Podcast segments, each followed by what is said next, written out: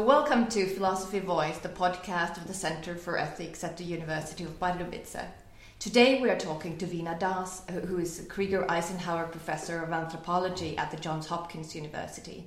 My name is Nora Hämäläinen, and with us here I also have my colleague Joseph Wiinikka-Lydon. Mm-hmm. So welcome. Thank you.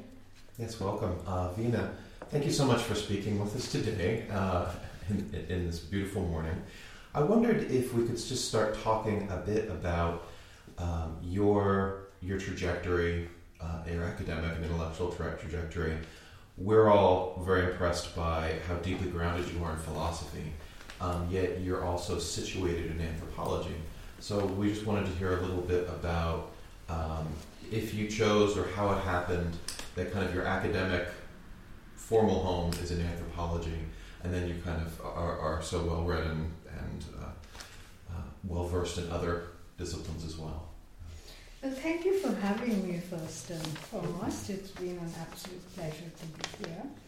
Um, I mean, it's a little difficult to answer your question because uh, uh, because in some ways this is not a result of any major decisions on my part, um, and also it's not my relation is not to philosophy in general, but to some very specific lines of philosophy. And they come really because, um, you know, I started reading Wittgenstein because he just interested me a lot. And then um, a whole lot of people around him, or the commentators. Um, and I did start by working out on the Wittgenstein workbook by uh, Black and, you know, the um, that older generation of Wittgensteinians because I was uh, not because I ever thought that I would bring philosophy into what I was doing. Um, really, just because I, I liked it very much. And then it began to kind of make sense to um, see the um, the way in which one could find resonances. I was also very interested in uh, Indian philosophy, and that part I haven't been able to bring in as much, ironically, because um, you know because the uh, there is this assumption that texts belong to particular traditions, and therefore. Um, you know, it would be okay if I was an Indologist. And actually, I'm, you know, not too bad a Sanskritist because I was trained in Sanskrit also. Um, but it's quite interesting to me when some doorways open. When can we say the door is a little open? Um, and so maybe anthropology actually does allow uh, more eclecticism than, say, a discipline like economics probably would, or even I would say maybe analytical philosophy would. Um, but there was a, um, a kind of, I think it's partly literary criticism which opened these kinds of pathways to, um, you know, to think about, because of the idea of the centrality of the text, and for a while, um, because of Geertz's influence, um, the idea of society as text became very, very um, uh, popular. I don't agree with that notion. I think it's actually quite the opposite of what Wittgenstein says, for example, around forms of life. But it opened people up to thinking that this is, um, you know, this could be an important avenue. And then I think in 1991, probably, um, um, one of the anthropologists, Val Daniel, um, who was on the editorial board of Annual Review of Anthropology, decided to have a series asking an anthropologist to think about one philosopher and the influence of that philosopher, or if not the influence, then the ways in which that could inform anthropological theory. I think his idea was some kind of search for foundations. Mm-hmm. Um, my interest in philosophy is not because of search for foundations, not because I think philosophy will provide us with a theory which anthropology lacks, but just because I find very interesting resonances between these kinds of philosophers mm-hmm. and anthropology. Can I just follow up on one of the one of the ideas you mentioned? Um, you were talking about texts not belonging to different traditions, and I know I come from the, the context of the United States where issues of who owns culture, who owns texts, um, some very questions that are really well grounded and important issues, but especially around cultural appropriation. Um, how do you, as somebody who's uh, engaging in intellectual labor, kind of deal with those questions where we can say a text doesn't belong to a culture, and yet there are a lot of politics involved and important histories involved with making those moves. I mean, again, I can understand where this um, idea about cultural appropriation is coming from. Um, you know, after all, it is, you know, part of the impetus was from indigenous groups who felt that their um, their traditions were being taken up, and uh, you know, they, they, and including not just traditions, but including material artifacts and bodies and heads and so on. Um, so I can understand where it is coming from. Where it is going, I'm not very sympathetic to because, um, you know, uh, so it would be very hard to say it, that there is this kind of homogeneity to a particular culture in which you can say and that, by the way, I would say is equally true for European texts, that it's not as if uh, one can understand Schopenhauer without his um, encounter with Indian thought. Um, so, so I, I always had difficulty in thinking these are Western texts and these are Eastern texts because, you know, because there was a huge amount of traffic between these. So I'm not very sympathetic to the idea that I feel like, you know, as far as the Indian texts are concerned, I wish more people would appropriate them. I think this brings us nicely, I think, to the question of Stanley Cavell, who's a very strong presence in much of your work, and, and I, I suppose a strong philosophical inspiration, um, who's also well known for bringing or, or finding philosophy uh, everywhere and in many different locations and bringing in and not minding boundaries, but rather um, using them as well, taking the challenge. Um, would you like to think a bit about your relation to Stanley Cavell or how he has sort of where or how he has has come to to sort of influence your thought? Yeah, again, I mean, I think it was an accident um, that I um, got to read Stanley Cavell because I actually didn't know of his work till the 1990s. Um, because I think I was much more tied into thinking about Wittgenstein in relationship to questions around Russell and Frege and, you know, within the analytical tradition more. Um, Stanley Cavell had, uh, had a great, you're absolutely right, it's almost like a soul capture, it's not just a uh, you know, not just that, oh, I find him intellectually interesting. I found him um, very important because, um, in some ways, his one is, as you say, that he finds philosophy in other places. So, you know, his questions of how does literature inherit the question of skepticism, and then how does uh, Hollywood cinema inherit the question of skepticism.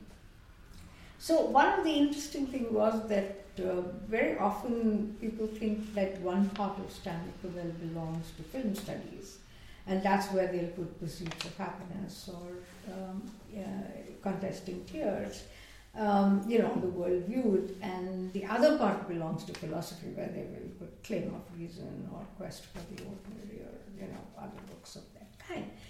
Um, and I always felt that there was a kind of force of necessity in his writing to find philosophy outside the officially recognized uh, canon and outside the officially recognized ideas of what it is to do philosophy. Um, so yeah, I encountered him first because uh, I think I'd written a paper on pain, and the editor uh, of Daedalus, was a very kind man, uh, and I think very generous, but he was very baffled by that paper. And so when I say he was very kind, I mean he didn't just think, oh, I'm the editor, I can just say no. He actually sent it to Stanley Cavell to say would he review it for the journal. And um, Stanley couldn't have a clue of who I was, but he read it and he, um, you know, he wrote about a six-page commentary on it, which was also Mhm. published later in Daedalus. Um, and so I think um, it was that kind of curiosity where I think Stanley felt that he could suddenly find in anthropology, um, you know, a kind of real resonance with the kind of questions that he was dealing with. And I certainly found that places where, um, you know, it was hard to find um, um, ways of thinking about that within the anthropological canon. So, for example, people, I could have taken, say, Geertz, but then I would have followed in a pretty conventional route, I think, about interpretive anthropology or around the question of society being text and being, uh, you know, something that could be interpreted. I felt that there was something very different in Wittgenstein, and well, really helped me. Uh, his writings, uh, but he also was very generous in reading uh, almost everything I wrote for a long time. Um, and so, uh, so that was like a marvelous kind of uh, blessing, if you will, um, you know, of finding some authentication for what was an intuition and a disquiet, and even I would say a certain feeling of suffocation. One of the concepts that you use, uh, the concept of the everyday, is one also used by Cavell, or perhaps derived from Cavell. Uh, although, of course, although of course, I mean, you do different things with it. But it, it's an it's a curious uh, concept in the sense that it it so captures the air we breathe, the the world we live in. Uh, something that is perfectly open to view, but yet difficult to see. And this dynamic seems very central to many of your studies. Um, how, how do you think about this this and, and your sort of inheritance of this concept from Cavell? Yeah, uh, I think that's a fantastic question because from my side, uh, I said about this feeling of suffocation. Um, it partly came because, um, you know, I did want to write up my material on kinship, and I didn't think I was studying violence.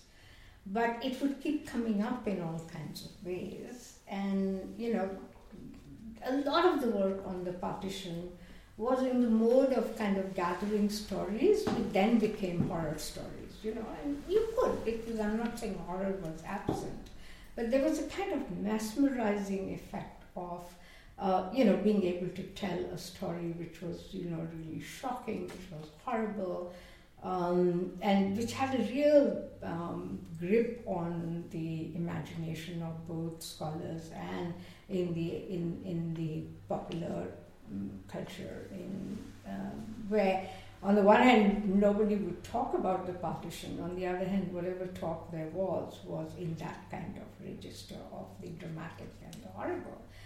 Um, but because I had been working on on kinship and finding this to be in a way like a kind of watermark in the um, in the events that would happen, uh, that it took me some time to see that this was also about the partition, right?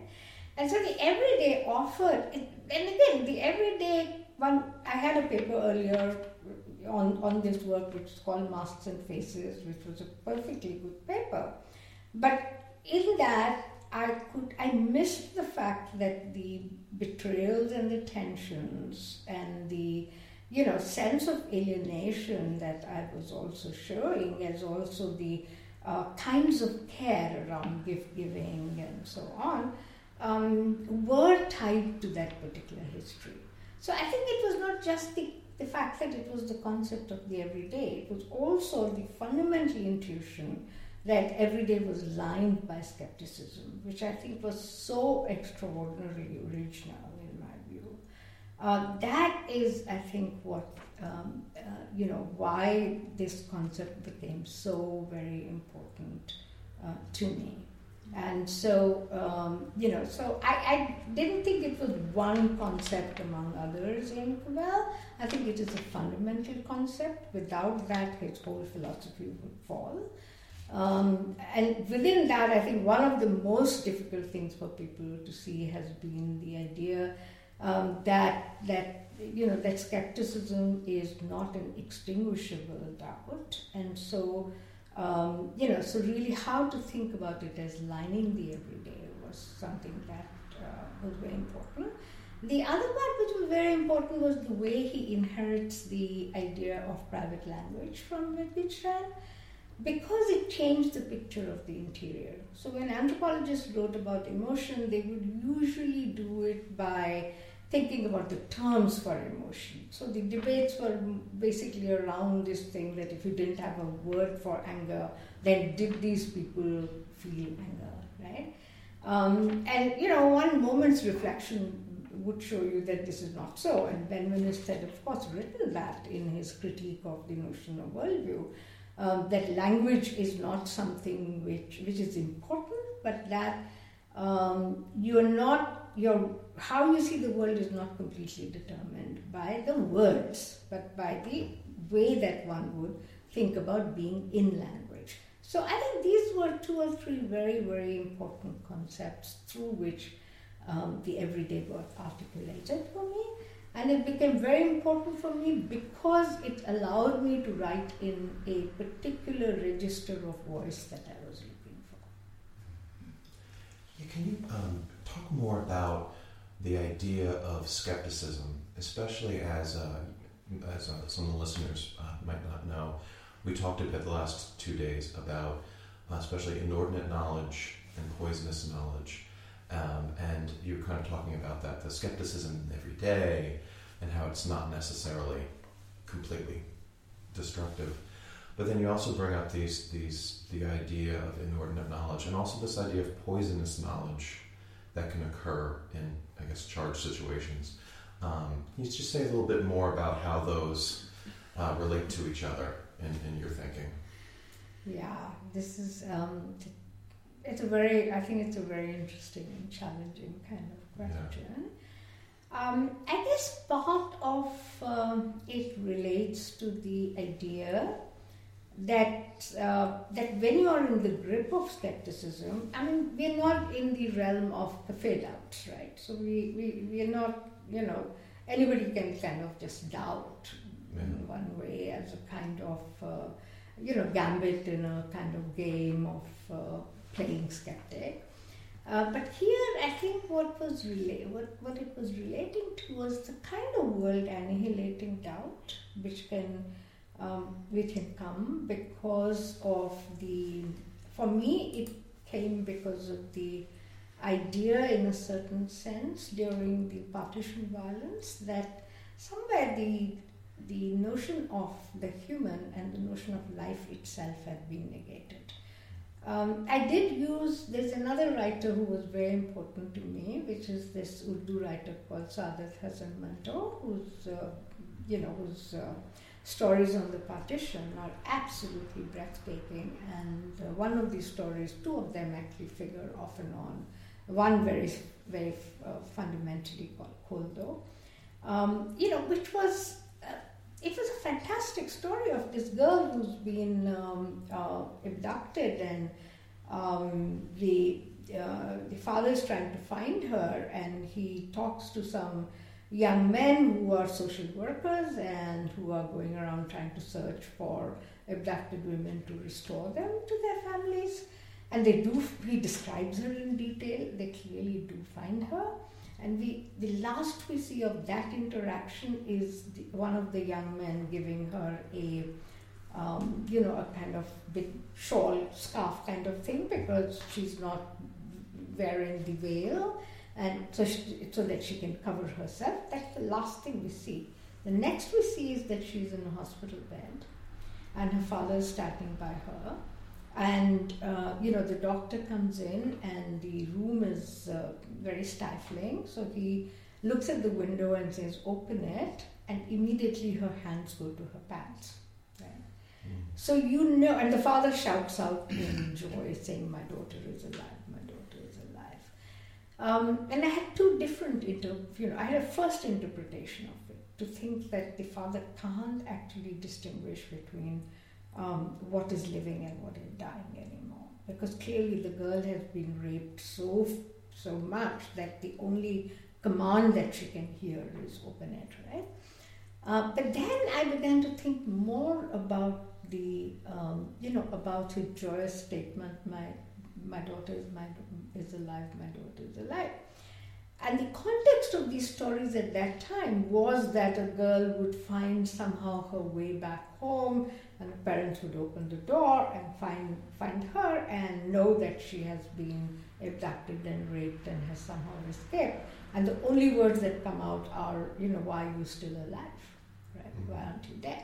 So, in that, I'm not saying this is what happened. Actually, one of the things um, that uh, this notion of the everyday did for me was to really try to see uh, what these stories were bearing, right? And then you find that no, I mean there were people who went out of the way to find their wives, who find to find their daughters. Uh, you know, they did a lot of things to somehow overcome the idea that they had been dishonored and so on. So there was a relation to the societal codes, but in a very different way than what the you know what the writing at that time had um, you know had imagined was happening everywhere. Uh, so then it became very interesting to me to think about this question of inordinate knowledge because one, this experience that I had of people never being able to talk. Now, I don't think this is because they didn't have the language or because of some fundamental inexpressivity. I came to the conclusion that there is a certain sense in which not allowing these words to circulate was seen as very important for containing the poisonous, mm. right? So that you don't want your words to become a curse on the world, and, and so on. So this is not a scene of, uh, you know, a dramatic scene of forgiveness, but mm. it is a scene of um, you know, of trying to think how this kind of knowledge can be prevented and, uh, you know, from, prevented from becoming a curse on the world so that the next generation does not have to constantly deal with it, right? Uh, and so these two uh, concepts came to be joined in my work. Uh, I think in Cavell's work, these come to be joined by um, you know, the, the kind of scene of uh, The Winter's Tale or something like the scene in A Claim of Reason, in which uh, my doubt about the uh, existence of the other is not, not the Descartes kind of doubt, it's about the question of can I accept the psychic existence of. In my work, I think because of the fact that I had been working on this partition, it really came from um, both this kind of experience of listening to women and seeing that it was not a matter of inexpressivity, it was a matter of being able to pay attention to uh, the way that these expressions didn't come as full coherent narratives. And that wasn't just because they were fragments or sketches, but because they were like um, you know words which were pregnant with um, with a whole kind of region of life which could be shown or which could be expressed in these ways but if you asked people any questions about it they would immediately resort to you know very standard kinds of stories yeah. and so uh, i think that's the connection between um, the way I think about skepticism and um, inordinate knowledge. And I will say that one maybe um, um, maybe a small difference, but it could be a big difference, is that for Cavell, what gets violated is the human, right? In his notion of forms of life, where the vertical dimension and the horizontal dimension are about uh, what he tends to think about life, but I think begins to think of it as biological. Whereas I take from Wittgenstein the notion of life as pervading everything, right? Pervading the notion of words. And, and Cavell has that, you know, he has this fantastic notion of saying how, um, you know, how your statements can become frozen, slide like. You are not behind those kinds of statements. Um, but very often the, um, the idea of the vertical dimension the dimension of life has been assumed to be biological life. Whereas for me, when I say that what was violated was life itself, I think that it becomes the inability to speak words that could be meaningful, it becomes an inability to trust anything, it becomes an inability to think that you have a psychic life.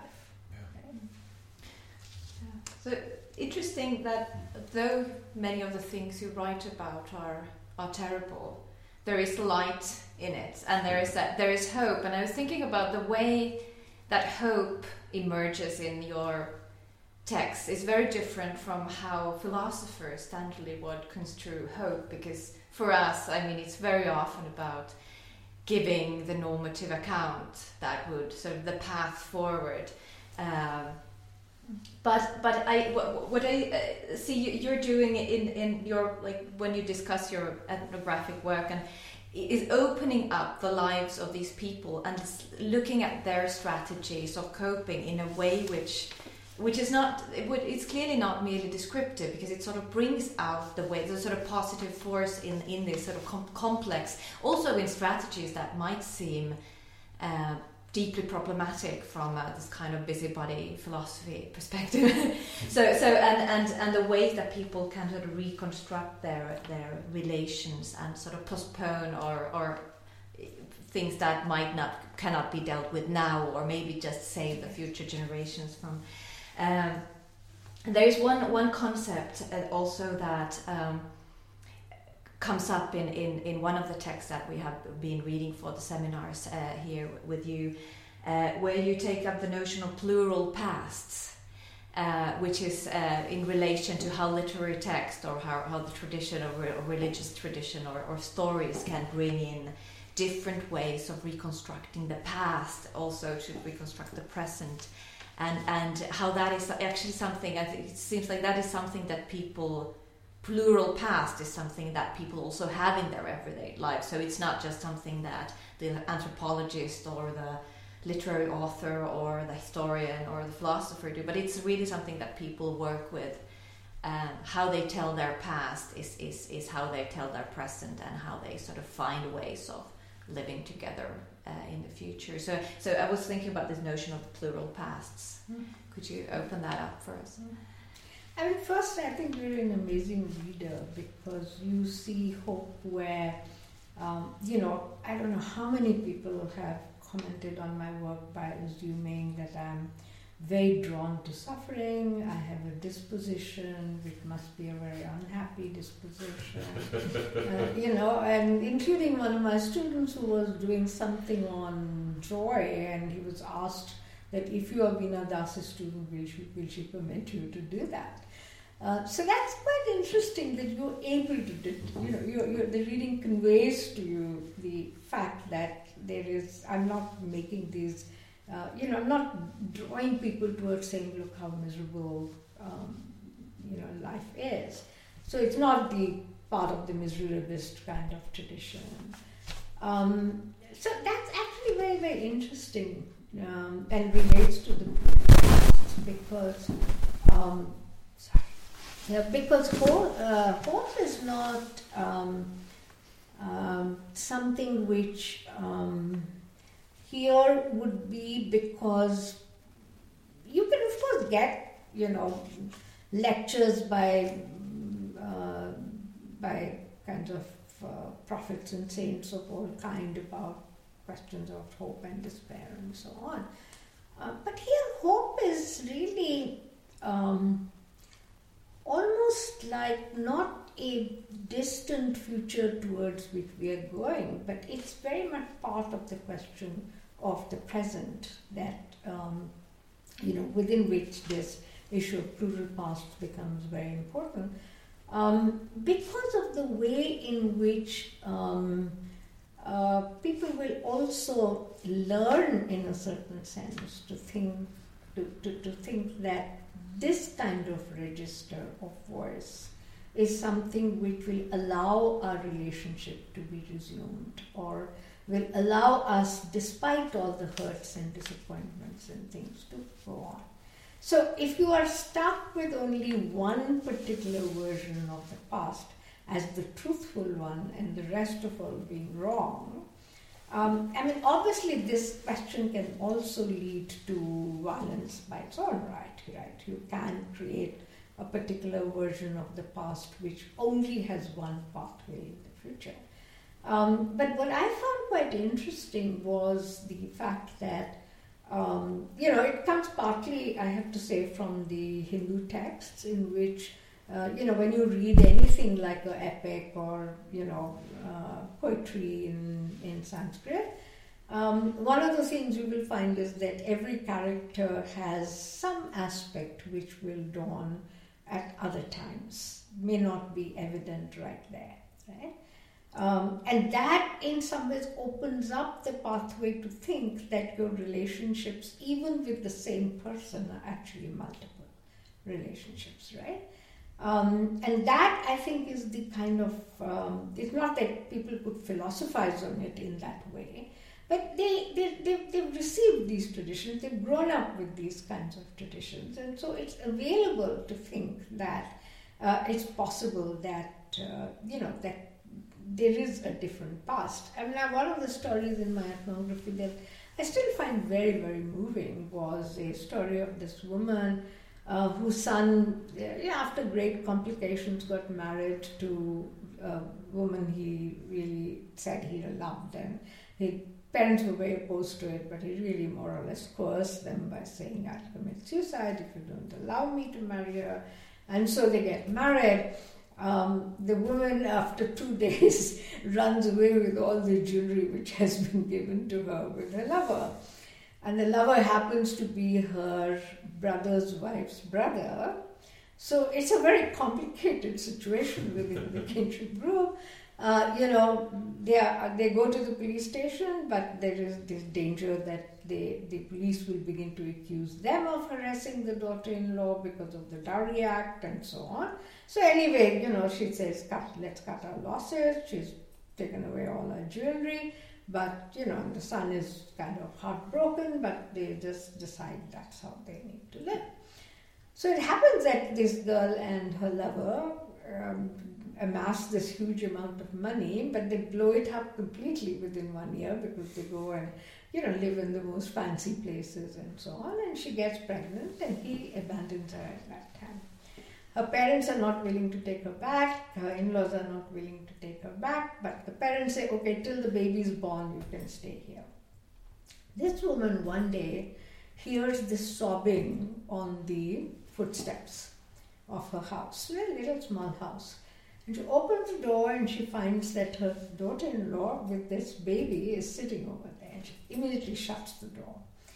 Um, but the sobbing continues, and then she begins to think that this is just, you know, she said, it, It's not that I wanted to do it, but I couldn't bear to hear the baby crying. And she opens the door and brings her in. And, you know, she's kind of re inhabited within the household. Now, I just found it such an, you know, such an astonishing act of generosity, right? But she said, I convinced my son that uh, he should get over it because he must have harmed her sometime in his past life, you know, and therefore this is an act of reparation. So I asked her whether, you know, what did anything worry uh, her about it, and she said, no, the thing that I'm very worried about is that my daughter-in-law is excessively obedient now to me, you know, so she really thinks that she owes, you know, some great favor to us, but I think she should just become more normal, right? So I, I, I think that, you know, only because she's able to think about karma and reincarnation and past lives, which allows a multiple kind of pathway to the moment, that, that something like such an act of generosity becomes possible. It's not because of an acting of a named virtue. She's not setting out to be generous. It's not because, you know, she thinks this is my pious self. She's almost acting against her will initially to actually take her in. So that's the kind of thing which I think goes completely unrecognized. Uh, you know, if we give either a overly normative account or if we assume that, um, you know, that these actions happen in pursuit of virtue. Because one of the things I imagine is that if you take a particular action, um, you know, if you suddenly go and draw somebody away from a dangerous situation, it's not because you are trying to be courageous, you are trying to save him. Others may say you're a very courageous person. So I find virtue ethics very wanting in this kind of situation. That, does that answer the. Yeah, yeah, yeah. That's fascinating. Yeah. And can I ask a follow up with that? Just because I've um, dealt with virtue ethics and tried to look at it as a, a language for trying to bring out stuff that what um, aspects of someone's life or situation that's happening because um, somebody could come to the, go there and say, oh, you know, she has generosity, she's creative, she's this, and and also trying to acknowledge the tension between what she really wants to do, and then you know, people could bring in language of responsibility or duty and whatnot. Could you say a bit more about what you find in that language that might be helpful, but then also a bit more about the gaps that we need to kind of think about that you feel like where it fails in a situation like that? I, am not an admirer of virtue ethics yeah. at all. Um, you know, partly because uh, I think it's a very limited way of thinking about morality. Yeah. Um, so in this case, I think yes, people may say it must be because she had a fundamental view about responsibility. But I think it's more that by how you act, you also learn to shape yourself, right? And this shaping of yourself, you know, you, you discover um, quite um, astonishingly extraordinary things about, uh, you know, about how occult your relationship to yourself is in some ways, right? For both good and bad. I mean, I think that's what. Uh, uh, what was interesting to me. Now, it's possible that a philosopher doesn't know how to deal with this, right? It completely unsettles our idea about what the poor are and what revenge is. And of course, there are other cases in which somebody may not be able to do that. Um, and that, that's why this notion of uh, non cruelty in the Mahabharata is so attractive to me because it's precisely about the fact that um, you know, that sometimes your obligations happen on you because accidentally you come into a situation. Not because your position is now one uh, which, you know, you're a mother and therefore you should learn to be responsible to your children, right? But accidentally, I may learn that my life is actually tied up with somebody's life, which is. Uh, you know, which was not a given at the start. So, how to live that in some ways, and that also requires um, the generosity of everybody else around you. It requires a certain way of being attuned to each other in more ways than can be defined by uh, the pathways which would be set for us in relationship to the normal mm-hmm. so-called moral vocabulary. And that seems to tie a, little, a bit to your idea of inordinate knowledge as far as learning to live with what you know what what happens and you have to learn to live with that. Like you said there's certain relationships where you realize oh this is me. This is my life it right, seems like right absolutely. Absolutely but it seems like this way of looking fits very well into maybe not virtue ethics but a broader context including i mean people like uh, iris murdoch of course Cavell, but mm-hmm. also Cora Diamond. And there's a, a range of, of, of, philosophy that sometimes sort of ends up under the broad umbrella of, of virtue ethics, but isn't virtue ethics in like in the sense of virtue theory. Um, yeah. So yeah. Yeah, I, I, mean that's where I find great resonances uh, in. Um, uh, I mean, there is a sense in which there are also interesting lines of difference. So, in something like I don't formulate this as a sovereignty of the good necessarily. And you know, with Cora Diamond, I think I completely I'm I'm completely in tune with her on um, you know these questions about particularity and the questions really about how um, uh, you know that that wonderful description she has in which she takes from Tolstoy in which uh, you know, it's that momentary glance of recognition of you as human in the context of the Nazi um, camps, um, in which the moral movement, so to say, is located. Um, there's also, I think, something very interesting um, in the disquiets that she has, you know, the kind of disquiets in um, relation to difficulty of reality, which uh, uh, again is a pretty difficult concept. It's been kind of appropriated too easily in a number of anthropologists' writing. But you know, this idea of inordinate knowledge that this is somebody you can imagine as a companion, but people can eat it without turning, um, you know, turning their um, eyes. Um, I, I, think that's the register of philosophy where you're absolutely right that the um, that there is some resonance. But I was also very struck by the fact that in some ways the resources that are available in the um, you know in some of the Indian traditions, I think I'm not saying that these are actually followed uh, by everyone, but they form a kind of common sense in which you can very easily evoke such a thing not because you're a very religious person who's always believed in karma, but at that moment it becomes something which is available at hand to even make sense to yourself of why did you do this. Talking about resources, it seems like. Um, I mean, literature is, of course, one of the resources that you share with the philosophers, or that's. A, but but but it's clear that in this context of ethics, especially ethics after Wittgenstein, and this broader context of also virtue ethics, um, the the resources uh, used by philosophers are much more limited than I suppose the anthropologists' uh, resources, and they are often. Um, of the kind that you can access by uh, through a library. so, so uh, it was really interested to hear something about how you think about field work as a resource uh, in in addressing questions which are perhaps philosophical to their nature. Uh, there is, I mean, there's been even something of a in the broader Wittgenstein context, uh, something even of a kind of taboo against um, importing um, empirical research, um, but that's clearly not something. I mean, as an anthropologist, that is that is what you are doing. That is the yeah. yeah. yeah. No, I mean, I, I find, um, so I find both literature and um, ethnography um, absolutely central to my work. I mean, as I said, I like thought experiments because sometimes they clarify something which is otherwise very, very nebulous.